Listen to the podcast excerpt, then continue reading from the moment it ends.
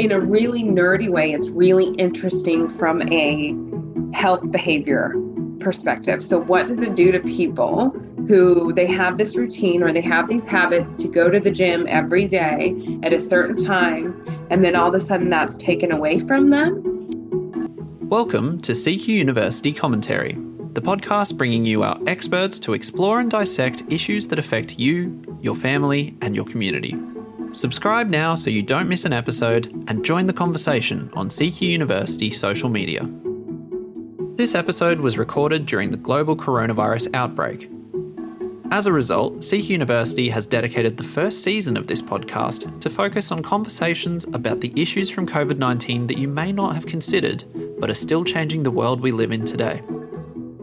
In following social distancing advice from the government, our interviewers and experts conducted these conversations remotely so you may experience a lower quality of audio recording. Visit the CQ University website for more information on our response to COVID 19 and advice for students and staff.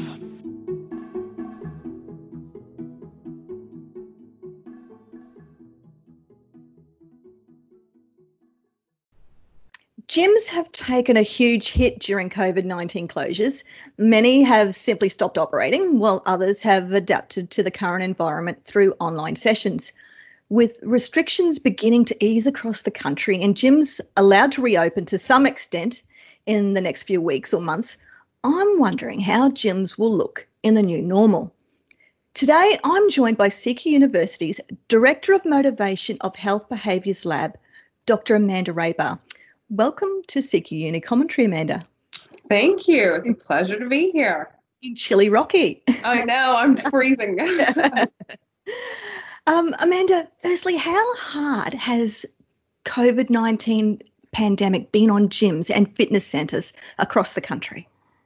Oh, it's it's like most industries, it's been completely devastating for them. They've had to, most of them have had to close their doors.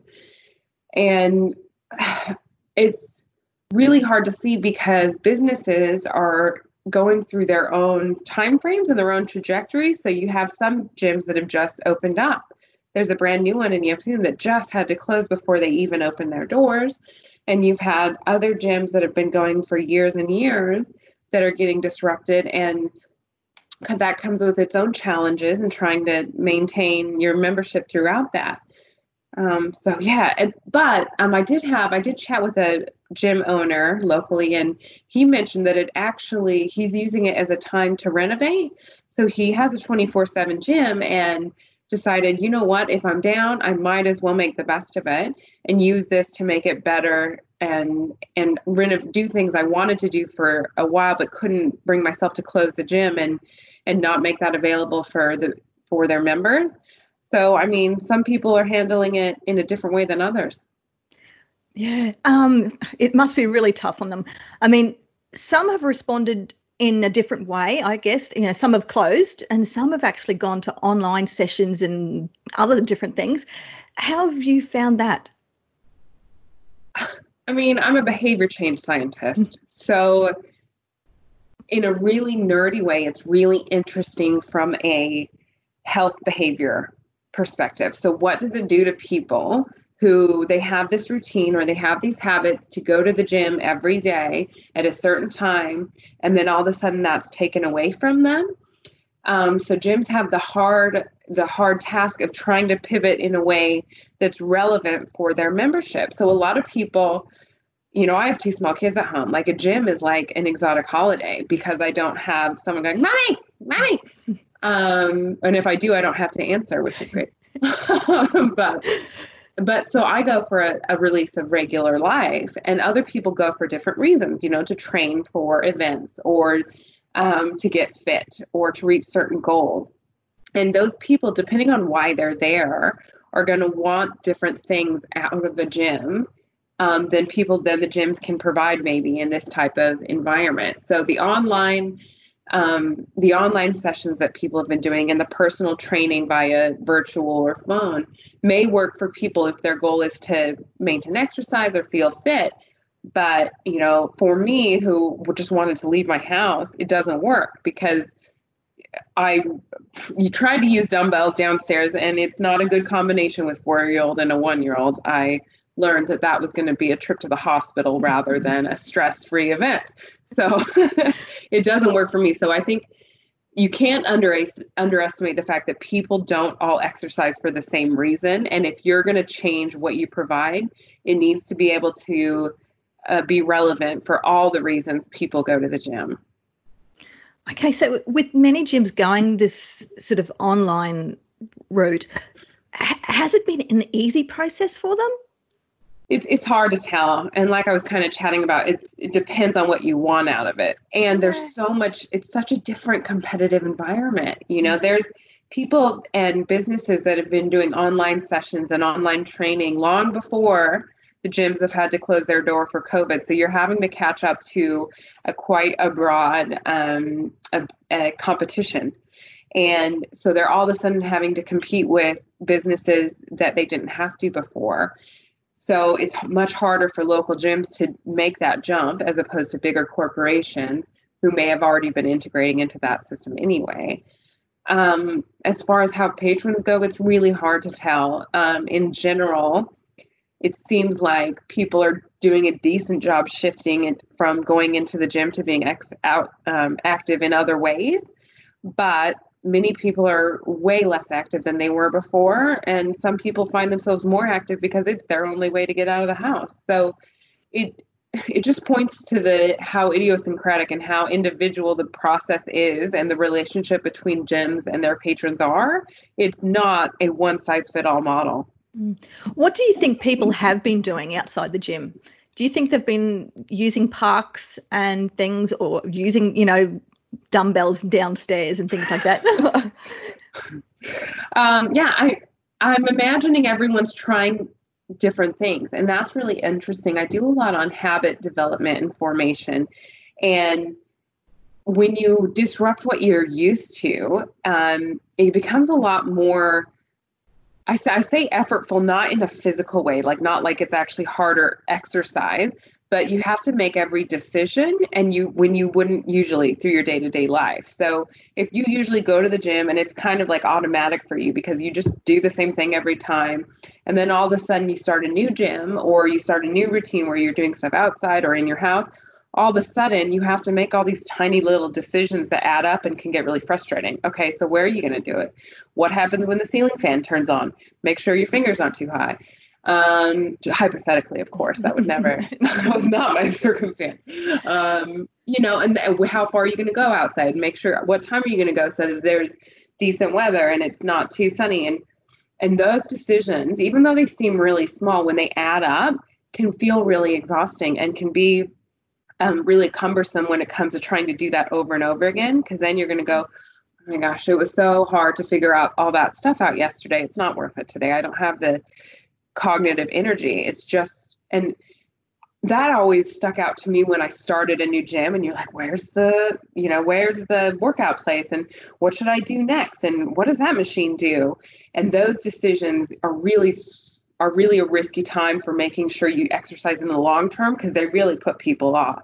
So you want to do something that you're really comfortable with um, and that you feel is working for you. The the worst thing you can do as a person who wants to continue to exercise is try to force yourself to do it even though it's not working. Like if it's stressing you out, the if you're getting that like dreading feeling like, ugh, I just can't bring myself to do it, then don't do it. Like do something else for heaven's sake. You're mm-hmm. even if you force yourself to do it for a while, eventually your priorities are going to shift and you're going to not do it anymore. So I'd much prefer someone find something that work and spend some while trying different things as opposed to forcing themselves into it. So uh, my long answer to that was I think it's interesting to see what people will do and what will work and what won't.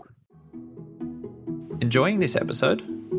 Subscribe to CQ University commentary on Apple, Spotify, or wherever you get your podcasts for more. And remember to rate, review, and share. I guess people are, are reaping the benefits financially for not having gyms open. well, we it depends. You know, um, most I haven't heard of very many gyms who have given their money back to members. Okay. A lot of people mm-hmm. are in contracts, Yep. Um, so it could be if it's local gyms or gyms that people feel connected to, they're paying their membership fees regardless, regardless. and it could be contractually they have to. Okay. So you know, it's even before COVID, a lot of gym business models rely on the fact that 60% of people will sign up and then stop going within three months.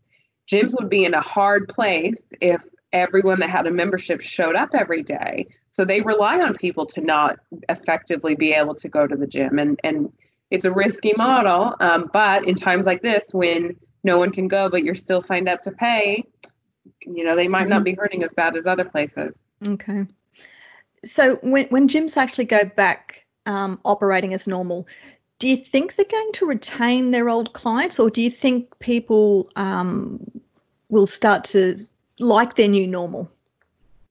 See, and again, this goes back to my nerdy interest in in habits and how they form. So it might be that if people find a, a new system and a new routine that they like and works better for them than gyms, then they might not go back. And so there is a risk that whenever people start trying something other than using your business, um, there's a risk that you're going to lose them. So if people have shifted to doing different online programs or um, we're doing stuff outside that isn't reliant on a gym, um, and sometimes groups have gotten together either virtually or in socially distanced place and say, hey, let's just do this together. We all know what we're doing and we don't need machines. Mm. So it might be that gyms find that they lose some clientele because of this. And also, people are in financially desperate places and may realize that gym memberships are not one of their priorities anymore. Um, so, yeah, there's a massive risk and a massive risk that if they come back and they're not as competitive as some of the others, they did not pivot in the same way as some of the gyms then there's a risk that the competition playing field is going to shift too. Mm. So, how do you think that gyms and fitness centers um, can learn from this whole experience? You know, is there value in online sessions moving on? Can they sort of really build on that, or what do you think? Yeah, I think if I were a gym member, I mean a gym owner, um, what I would want to reflect on is what are people getting from my service? What is it that they're getting? It's not sitting at a machine and it's not that you have the most variety. It's that they're getting some some sort of reward or satisfaction out of it. It could be like I said that they're achieving a goal or it could be that they're relieving stress or you know, it could be that they're connecting with other people when they don't usually do in their day-to-day life. So I think what I would like gyms to learn and, and to reflect on in this time is how can you best serve the different needs of your clientele? And how can you capture the different audiences that you have um, that aren't just there to get fit? A lot of the gyms sell this idea that you know pain is is weakness leaving the body or six pounds in six days or you know that it's really focused on physical appearance or strength. Um, and most people as and the research we've done most people that's not why they exercise. Um, and that's not a reliable outcome. When you go and you don't lose weight or you're not re- reaching those goals that you have it's really disheartening and it can stop you towards a healthy lifestyle. Um, so i'd really love to see gyms pivot in a way that it expands beyond the fitness push.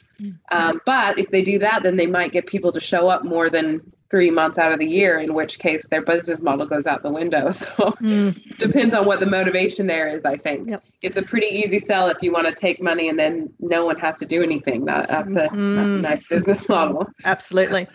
I mean, those gyms that do pivot and you can utilize online um, sessions as well as having a traditional um, gym how do you think they're going to compete? Because in that in that sector because there's a lot that's online. Yeah it's really interesting isn't it? It and it's an integration that doing the blending um, you know that cqu does so well between the virtual and in in uh, in face-to-face classroom it's a hard model because you have to be good at two very different ways of interacting and, and connecting with people. Um, so it's it's and you gotta and you gotta decide if it's worth the cost to get the benefit. So is it worth putting all the resources into having those online classes? And does that take away from what you're doing in the actual gym?